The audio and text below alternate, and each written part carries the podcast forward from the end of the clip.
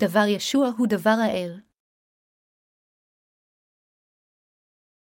יוחנן 4.246-54 ויבא ישוע עוד הפעם אל קנה אשר בגליל אל מקום אשר שם המים לין, ויהי איש מעבדי המלך ובנו חלה בכפר נחום.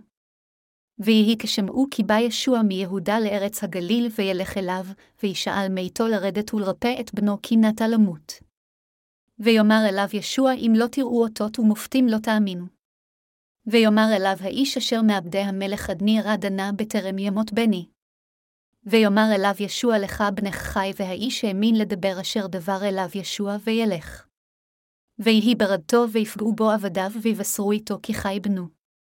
וידרש מעתם את השעה אשר רוח לוב, ויאמרו אליו תמול בשעה השביעית רפת ממנו הקדחת. וידע אביהו כי הייתה השעה אשר אמר לו ישוע בנך חי ויאמן הוא וכל ביתו. זה האות השני אשר עשה ישוע בבואו מיהודה לארץ הגליל. מה שלומכם חברים מאמינים יקרים? זהו יום אביבי ריחני. למרות שהטמפרטורה בחוץ אינה כה חמה, אך הזמן הגיע בו לא צריך יותר להדליק את האח בגלל הקור. זה נפלא שהאביב הגיע. אם הבשורה של אביב נפלא, אני חושב שהגיע הזמן בשבילנו שנחליף את הווילונות בתוך בניין הכנסייה שלנו. רק עתה סיימנו לשיר את שיר ההלל שנקרא "זהו עולמו של אבי" בשירי הקודש שלנו. כאשר האזנתי לשיר ההלל הזה, הרגשתי כאילו התפללנו באוויר הצח. כאשר אנו שרים שירי הלל לאלוהים, אני מקווה בשבילנו שנרגיש כאביב ושנחדש את מלבושי האמונה שלנו אף יותר, בדיוק כפי שהטבע משנה את מלבושיו. במהות, אין שום שינוי באמונה של ליבנו המאמינים בבשורת המים והרוח, אך כפי שהלבוש משתנה עם שינוי העונה, הכרחי מבחינתנו לחדש את ליבנו ואת הסובב את כנסיית האלוהים. ריפוי מחלת בנו של עבד המלך כפי שקראנו בקטע כתב הקודש של היום, נוכחנו לראות שעבד המלך אשר בנו היה עם מחלה קשה ביקר את ישבעה והתחנן לפניו. הוא חיכה לבואו של ישוע בשומעו שישוע היה בדרכו לאזור הגליל מיהודה. עד מהרה, ישוע הגיע לשם ועבד המלך הזה ביקר את ישוע והתחנן לפני שירפא את בנו ממחלתו ואמר, בא ורפא את בני, לאחר מכן ישוע הוכיח אותו, אם לא תראו אותות ומופתים לא תאמינו. יוחנן 4.48 עבד המלך הפציר בישוע לבוא לפני שבנו ימות. אז ישוע ריפא את הילד בדברו. נאמר בתנ"ך, ויאמר אליו ישוע לך בנך חי והאיש האמין לדבר אשר דבר אליו ישוע וילך. ויהי ברדתו ויפגעו בו עבדיו ויבשרו איתו כי חי בנו. וידרש מעתם את השעה אשר רוח לוב ויאמרו אליו תמול בשעה השביעית רפת ממנו הקדחת. וידע אביהו כי הייתה השעה אשר אמר לו ישוע בנך חי ויאמן הוא וכל ביתו. זה האות השני אשר עשה ישוע בבואו מיהודה לארץ הגליל, יוחנן 4.250-54. אות זו הגיעה על ידי דברו של ישוע והאמונה של אבי הילד. כך, למרות שעינינו הפיזיות לא יכלו לראות את ישוע מקבל את הטבילה מיוחנן המטביל, כאשר אנו שומעים את דבר בשורת המים והרוח מדורשי הבשורה, אז אנו יכולים לראות עם עיני האמונה שלנו שחטאינו התנקו לגמרי על ידי שמיעה ואמונה בבשורת המים והרוח. התיאור שאנו קוראים עליו היום גורם לנו לחשוב מהי אמונה אמיתית לפני האל. במילים אחרות, תיאור הריפוי הזה גורם לנו להרהר האם דבר הבשורה של המים והרוח שישוע העיט לנו היא אמת או לא. קטע כתב הקודש של היום אומר לנו שדבר בשורת המים והרוח שאנו מאמינים בה היא האמת לאמיתה. אנשים רבים נוטים להאמין באלוהים לאחר שראוהו בעיניהם. במקום לפגוש את האל באמצעות פשורת המים והרוח, אנשים מנסים לראות את האל הקדוש עם עיניהם הפיזיות. בכל אופן, מכיוון שהאל הוא גדול יותר מכל הברואים בכל היקום, איננו יכולים לראות אותו עם העיניים הגשמיות שלנו. אנו מסוגלים לפגוש אותו רק באמצעות פשורת המים והרוח על ידי האמונה במסגרת דברי האל הכתובים. אלוהים מדבר אל כולנו באמצעות דבר האל. זוהי הסיבה מדוע אנו באמת מסוגלים לפגוש את אלוהים רק על ידי שאנו מסתכלים בעיני האמונה שלנו המאמינות בדבר האל. אם ננסה לפגוש את אלוהים הקדוש עם החטאים שעדיים בתוכנו, לא נוכל להיות מסוגלים להתקרב אליו בגלל קדושתו, ואנו רק נתרחק ממנו. השילוש הקדוש האלוהי הוא מושלם, כל יכול, קדוש הוא לא חטא לכן אנו לעולם לא נוכל להיות מסוגלים לפגוש אותו ללא האמונה המאמינה בבשורת המים והרוח. זה כך מכיוון שאלוהים אשר יצר אותנו אינו כמותנו. מכיוון שאלוהים יודע הכל עלינו והוא ישות רוחנית, לא נוכל לראותו בעיניים הגשמיות שלנו או לשמוע את כולו ללא בשורת המים והרוח. מהי האמונה הנכונה? אמונה בבשורת המים והרוח היא האמונה הנכונה. בדיוק כמו שהאב של הילד החולה עזר למחלתו של בנו להחלים על ידי האמונה בדבר ישוע, אנו יכולנו להחלים מכל החולי של החטאים על ידי אמונתנו בבשורת המים והרוח. זוהי באמת האמונה של לידה מחדש. בדיוק כמו אמונתו של עבד המלך שהאמין בדבר ישוע שנאמר, אנו גם חייבים להפוך למאמינים בדבר בשורת המים והרוח אשר נאמרה על ידי ישוע. לפגוש את האל באמצעות דבר האל הקדוש. כיצד אתם ואני יכולים להאמין בדבר האל כדבר האמת? כיצד אנו יכולים לפגוש את פשורת המים והרוח? זה אפשרי על ידי אמונתנו בדבר המים והרוח אשר הוא דבר חסד האל והנתיב היחידי. המשמעות היא שלא הייתה דרך אחרת בשבילנו לפגוש את האל הקדוש מחוץ לבשורת המים והרוח. לפני זמן רב, אלוהים הראה את רצונו בתוך ליבם של משרתיו על ידי שנתן להם את דבריו, ובאמצעותם הוא אמר והמחיש להם את השגחתו כלפי כל בני האדם.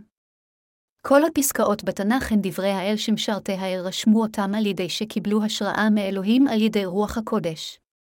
זוהי הסיבה מדוע שדברי התנ"ך שיש לנו עתה הם דברי האל הקדוש. כך, דבר האל הקדוש בידינו אפילו עתה מכיוון שמשרתי האל שמעו וכתבו את דבר האל. כך נוצרו הברית הישנה והחדשה. בתקופה הישנה כאשר כתבי הקודש נכתבו, נייר לא היה כה זמין וטכנולוגיית הדפוס לא הייתה מפותחת. לכן, אנשים בזמנים עברו השתמשו בדפים העשויים מתחינה של גבעולי צמחים עם אבנים, הם הטפיחו אותם במים, הוציאו אותם מהמים, שיתחו אותם וייבשו אותם. כדי לשמר את דבר האל, כותבי כתבי הקודש כתבו את דברי האל על דפים שנעשו בדרך זו או על אור כבש. משרתי האל שמרו תעתיקים של כתבי היד על מנת לשמר את דבר האל בצורה טובה. מכיוון שהתנ"ך ייעלם לחלוטין והמקור עלול להירקב או לאבד, הם שמרו תעתיקים בכתב יד על ידי העתקה ללא הרף של דבר האל. הם נזקקו למקום כדי לשמור את אורות הכבש או את הנירות המגולגלים אשר עליהם נכתבו דברי האל. במקרה, העותקים של כתבי הקודש אשר נשמרו בדרך שכזו נמצאו במספר מקומות במיוחד סביב ים המלח. מבין תגליות רבות של כתבי היד של כתבי הקודש במאה שעברה, הגילוי של מגילות ים המלח הוא הנפלא ביותר. באביב של 1947, רועה צאן בדואי חיפש בצוקים בכיוון ים המלח אז שאבדה, או אחר אוצר, תלוי מי מספר את הסיפור, הוא הגיע למערה שבה היו קדים מלאים בכתבי יד. הסיפור של זה הולך כך, רועה הצאן הזה איבד כבשה שגידל, לכן היה עליו ללכת ולמצאה. היו מערות רבות שנקראו לאחר מכן מערות קומראן, ורועה הצאן זרק אבנים לתוך המערה כדי לראות אם הכבשה נמצאת שם. אם הכבשה הייתה בתוך המערה, היא הייתה נפגעת על ידי האבן וצעקת הכבשה הייתה נשמעת, אך אם היא לא הייתה שם, לא היה נשמע כל צליל. ובכן, הוא זרק אבן אך במקום קול של כבשה נשמע קול של כד נשבר. וכך, רועה הצאן נכנס לתוך המערה ושם, הוא מצא כד שבור שבתוכו מגילות מעור כבש מגולגלות. אפילו בעיני רועי הצאן, הם נראו דברים יקרי ערך. ולכן, הוא חזר לכפר והתרברב בהם. הגילוי הראשון משך תשומת לב של מלומדים בשנת 1948, כאשר הבדואי מכר שבע מגילות לסנדלר, וסוחר עתיקות והוא בתורו מכר שלוש מגילות לאוניברסיטה העברית וארבע למנזר של הכנסייה האורתודוקסית הסורית. ארבע המגילות האחרונות הובאו לבית הספר האמריקאי לחקר המזרח, שם הם משכו תשומת לב של מלומדים אמריקאים ואירופאים. הם לקחו את מגילות אור הכבש ובחנו אותן היטב. הם גילו שזה היה דבר האל שנכתב בתקופת הברית הישנה. כמו כן, נאמר שכתבי יד אחרים של כתבי הקודש נמצאו בתוך החול לאחר שנחפר על ידי מלגזה שעסקה בעבודת השקיה באזור המזרח התיכון. דבר האל הזה נכתב על נייר העשוי מקינים מרוסקים ונקבר בכל יבש שלא ירקב. זה נשמר כה טוב, כמו לראות את אור היום בתקופתנו שלנו.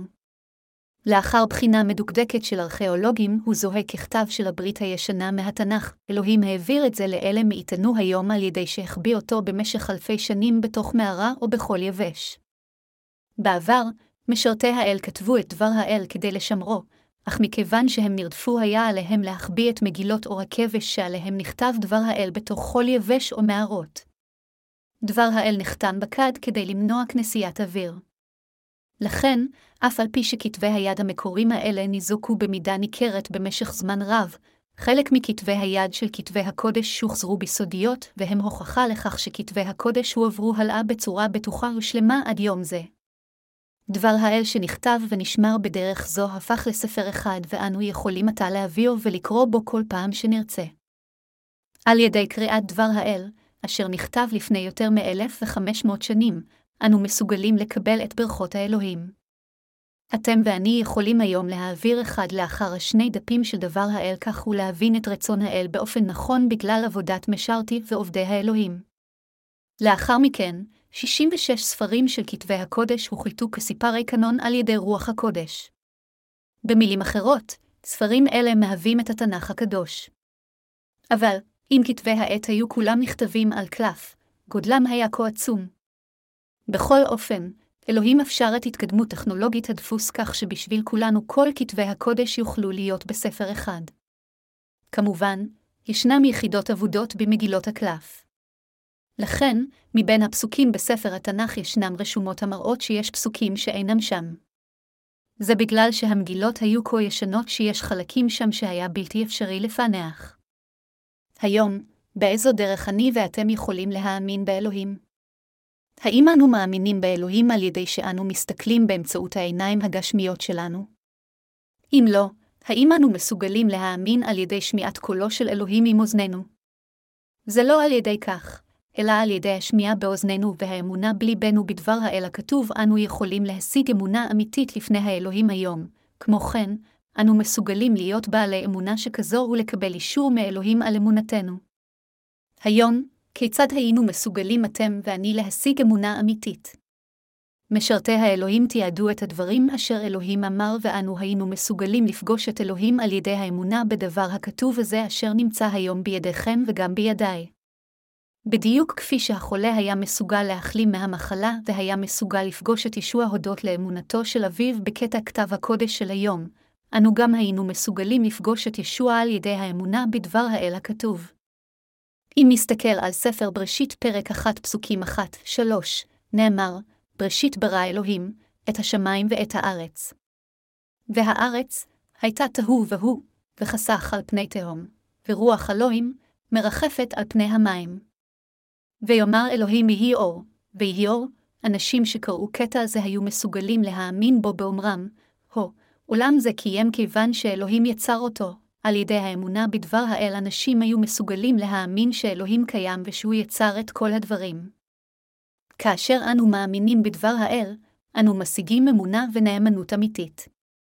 ישוע לא רק יצר את השמיים ואת הארץ, אלא הוא בא כמושיענו.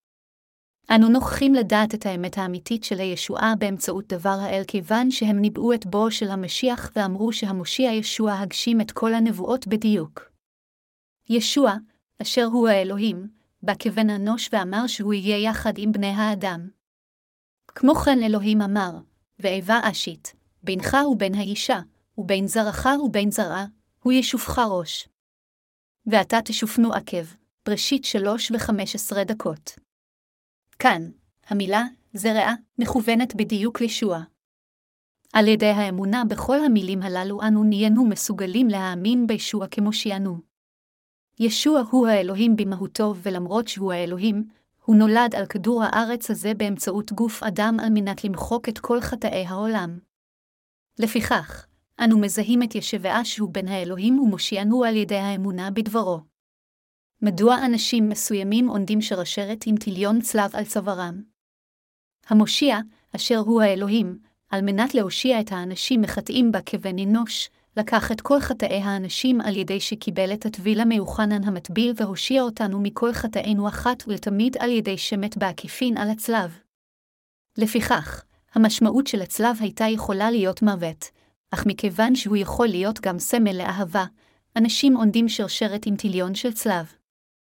אנו פוגשים את ישוע ומאמינים בו באמצעות דבר האל. הדרך היחידה בשבילנו לפגוש את ישוע בחיינו זה לפגוש את ישוע, מושיענו באמצעות האמונה המאמינה בדבר האל. אם כך הדבר שאנו מסוגלים לפגוש את אלוהים על ידי האמונה בדבר האל, אם כן כיצד אנו מסוגלים לקבל את מחילת חטאינו? האמת נמצאת בדבר בשורת המים והרוח. כתוב, ויען ישוע ויאמר אליו הניחה לי כי כן נבה לשנינו למלא כל הצדקה וינח לו. ויהי כאשר נטבל ישוע, ומהר, ויעל מן המים, והנה השמיים נפתחו לו, ויראה את רוח אלוהים יורדת כיונה, ונחה עליו. והנה כל מן השמיים אומר זה בני ידידי אשר רציתי בו. מתי 3.215-17 כדי לקבל את מחילת החטאים, עלינו קודם להאמין שישוע לקח את כל חטאי העולם כאשר הוא בא לכדור הארץ הזה וקיבל את הטבילה מיוחנן המטביל. עלינו להאמין שישוע הוא האלוהים בעצמו בהתבסס על הכתוב, הנה העלמה הרע וילדת בן וקראו שמו עמנואל אשר פירושו האל עמנו. מתי 1.23 על ידי האמונה בכתוב שישוע מחק את כל חטאינו באמצעות קבלת הטבילה על ידי יוחנן המטביל לאחר שבא לכדור הארץ הזה, אנו היינו מסוגלים להאמין שחטאינו הועברו על ישוע.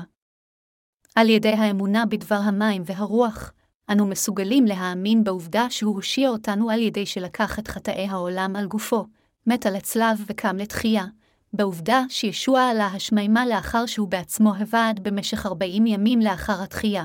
בעובדה שהוא יבוא שוב לכדור הארץ הזה ויכסה את אלה מאיתנו אשר נולדו מחדש בתהילת נצחית, ובעובדה שהוא יעניש את אלה אשר אינם מאמינים בעונשים חמורים מאוד.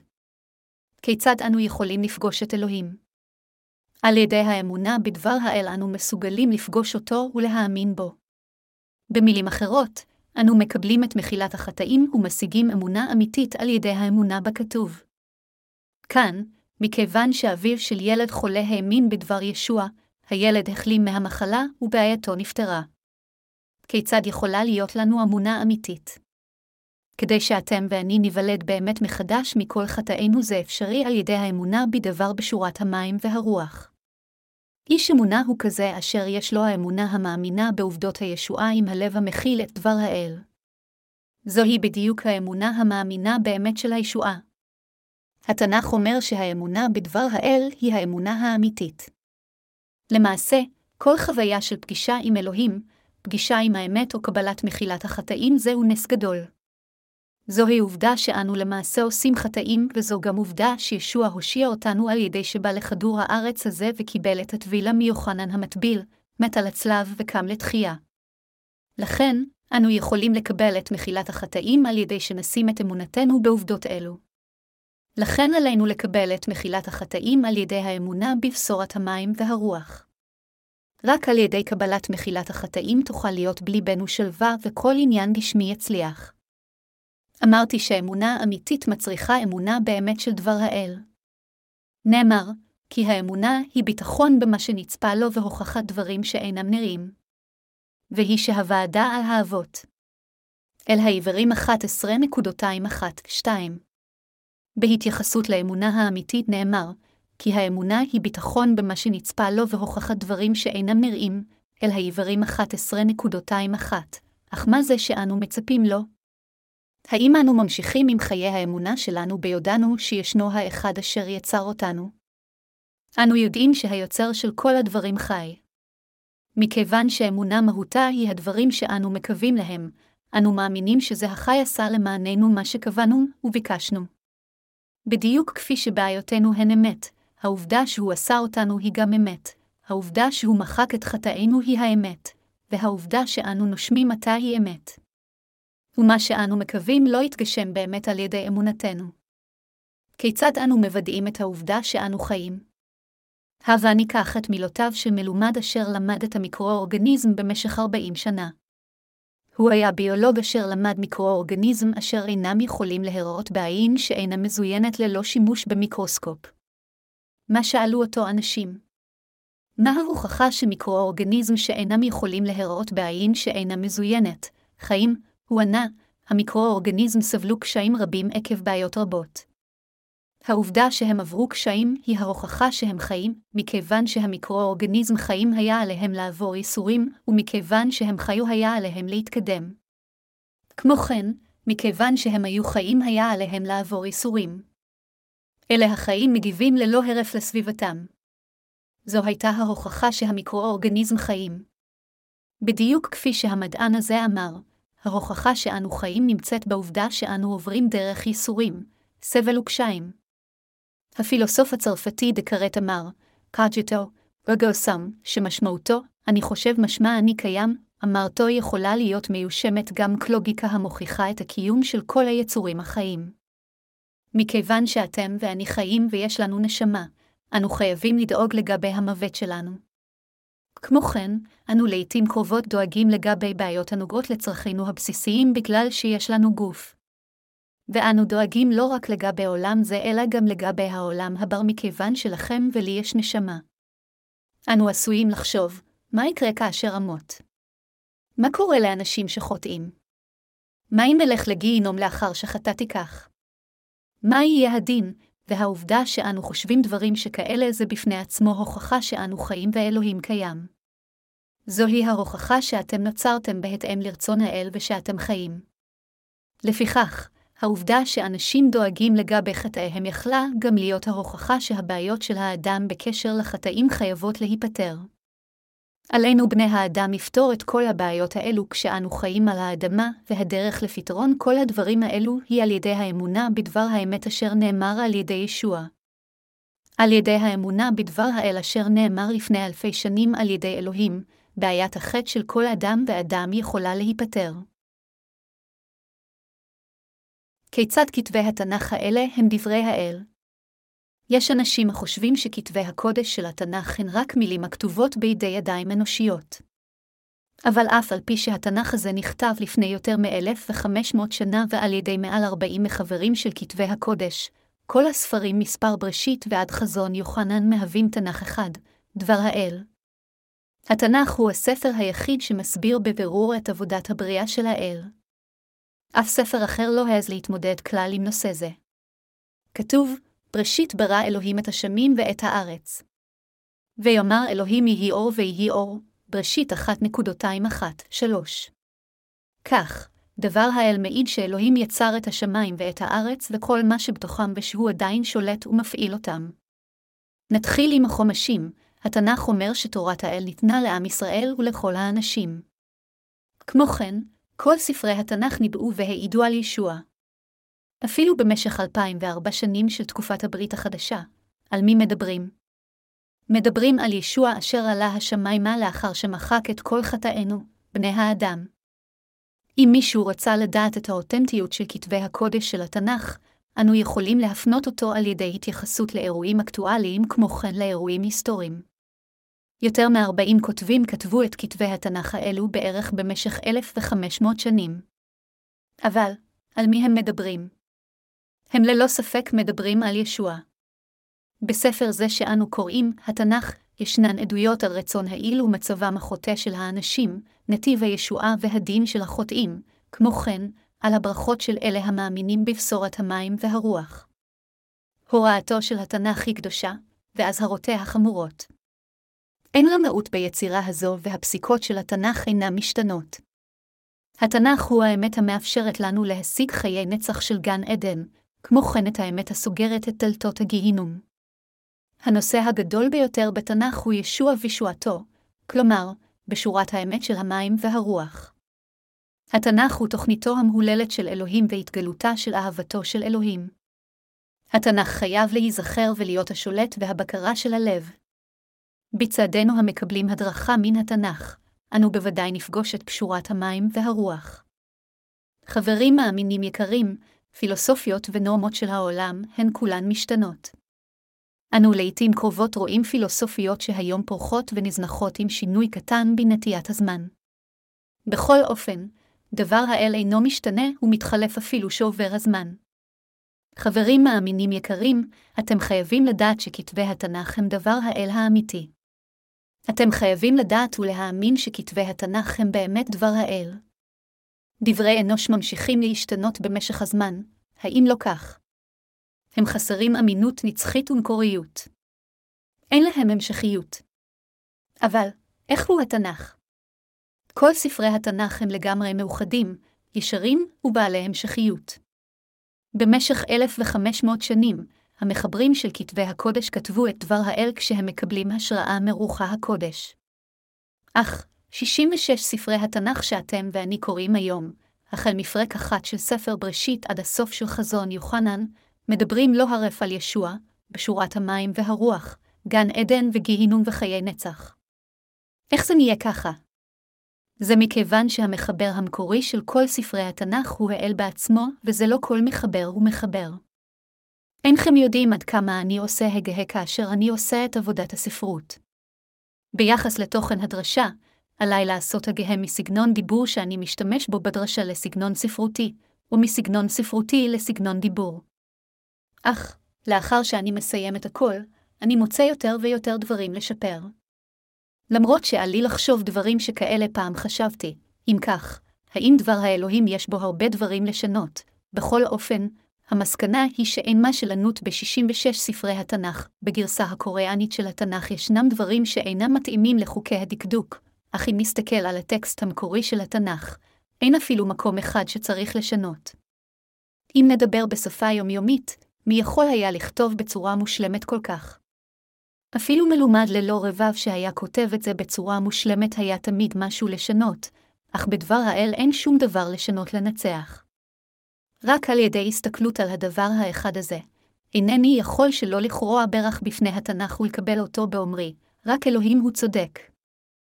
אם לא נאמין בדבר האל, כיצד נוכל לפגוש את האל הקדוש וכיצד נוכל להיות מסוגלים להאמין באלוהים? אם רק נשמע ונבין את דבר האל, כל אחד יוכל לפגוש את פשורת המים והרוח ולהשיג חיי נצח באמצעות דבר האל.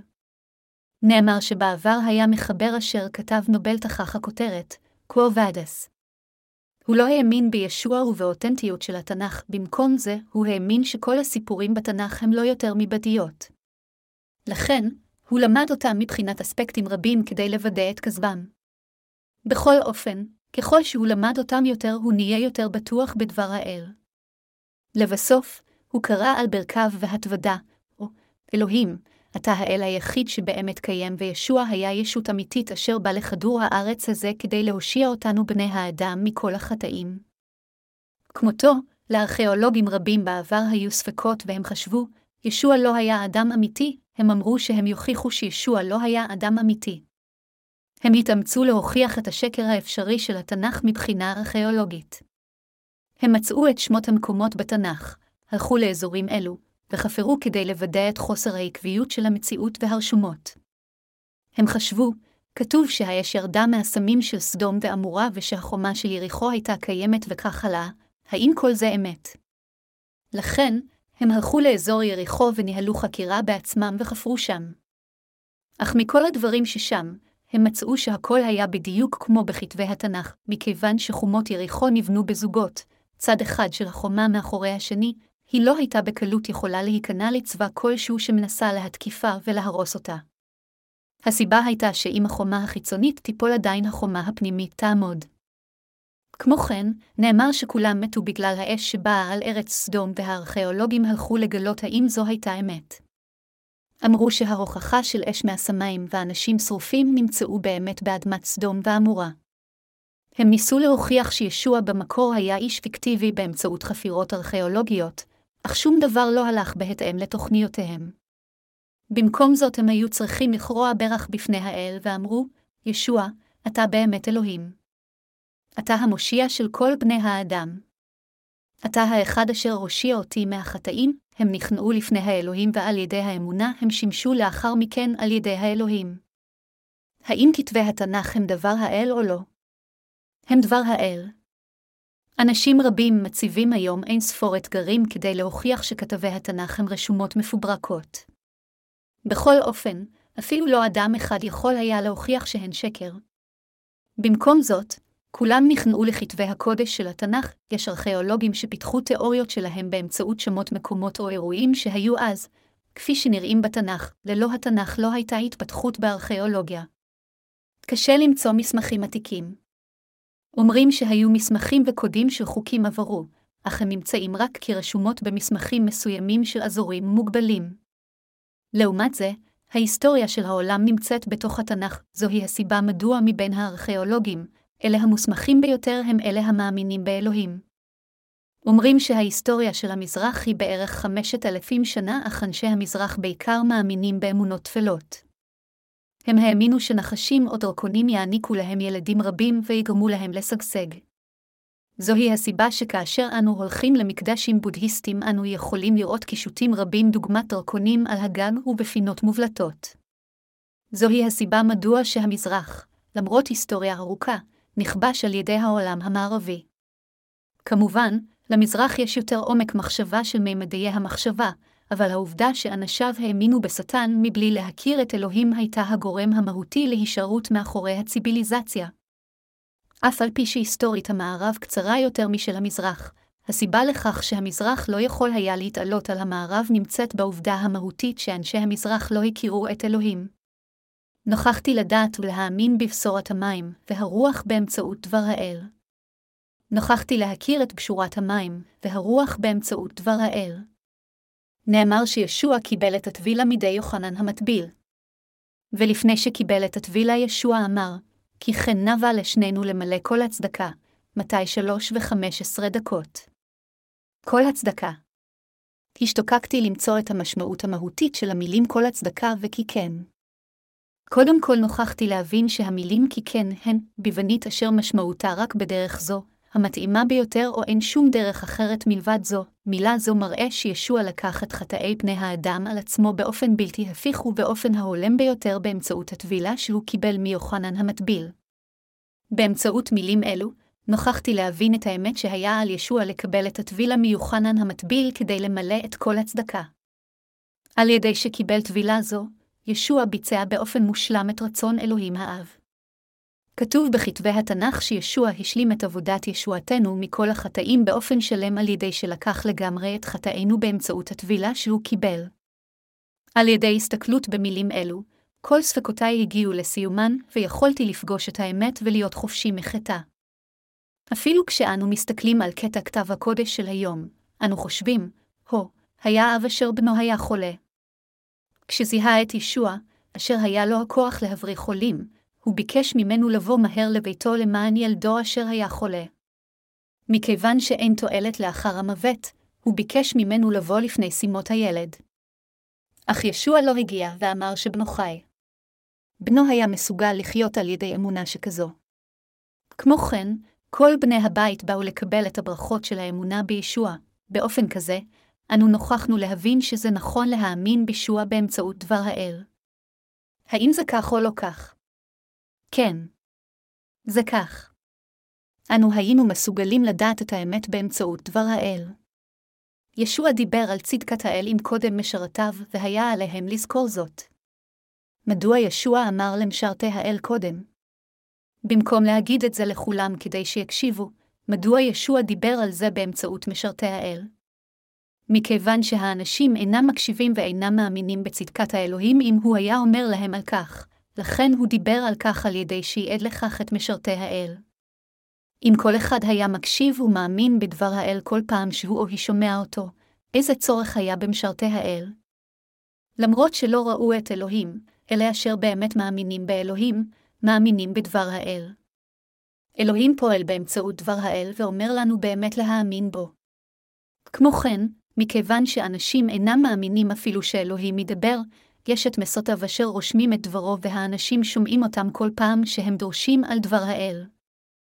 אם יש אדם עקשן אשר עדיין אינו מאמין בו, הוא גורם לא להכיר אותו באמצעות כל הדברים של הטבע. כאשר האביב מגיע, הדבר הראשון שניבט בין הירקות זו הלענה. צמח זה נובט מן הקרקע תוך תקופה קצרה. כאשר הוצץ צמח זה אומר לאיש העקשן, ראה, האם יש אלוהים או לא. האומן בקיומו של אלוהים טיפש שכמותך, אתה, שנהרי, עוד עשב אביבי מגיח מהאדמה הקרה ואומר, האומן באלוהים. התנ"ך אומר, כי מהותו הנעלמה, ייקחו תודה במעשיו ותראה בהם גבורתו הנצחית ואלוהותו מעת נברא העולם עד אשר אין להם פתחון פה להתנצל, אל הרומים אחת עשרים. במילים אחרות, אלוהים מגלה את רצונו, כוחו הנצחי ואלוהותו באמצעות הבריאה שלו. גם עצי האורן מראים על קיומו של אלוהים. ציפורן אדום אשר אנו שמים על חזינו ביום האם גם מראים על קיומו של אלוהים. אנשים יכולים לעשות עניין מהנדסה גנטית בימים אלו, אך זה לעשות דברים באמצעות שינויים על גבי הבסיס שנקבע על ידי אלוהים. זה לא ליצור משהו מכלום. גם שיבוט אנושי מבוסס על מסגרת בסיסית של חיים שנבראה על ידי אלוהים. כל פעם שאנו מסתכלים על כל הבריאות בטבע, אנו נוכחים לראות את האל החי. לכן, אנו מעבירים את חטאינו לפני אלוהים, היוצר של כל הדברים, ומאמינים על ידי שאנו חוזרים אליו. למרות שייתכן שהדברים שאנו מבינים הם לא רבים, מה שהכרחי זו אמונתנו בדיוק בדבר האל, זוהי האמונה האמיתית. איזה סוג של אדם יש לו את האמונה הנכונה והרצינית ביותר בעולם זה? אדם המאמין בדבר האל יש לו את האמונה הרצינית ביותר. לאדם המאמין רק בישוע על ידי דבר האל, שבחו של ישוע הולך כך, גם בישראל לא מצאתי אמונה רבה כזאת, מתי שמונה ועשר דקות. אך מה לגבי אמונתנו? האם אנו לא צריכים להיות בעלי אמונה שכזו?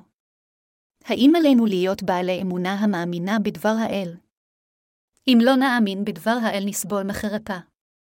לא להאמין בדבר האל זה כמו להיות בהמה בורה שתושמד. אם נאמין בדבר האל כפי שהוא, לא נסבול מחרפה על ידי שנחזיק בדבר האל הזה, נקבל את דבר האל, נישא את דבר האל במחשבותינו ונאמין בדבר האל. אם נאמין בדבר האל, אנו נהפוך למהוללים.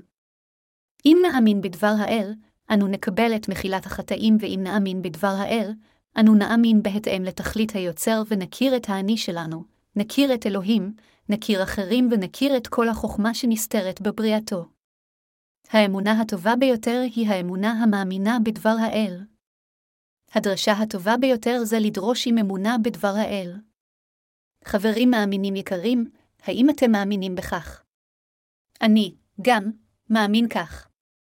הללויה.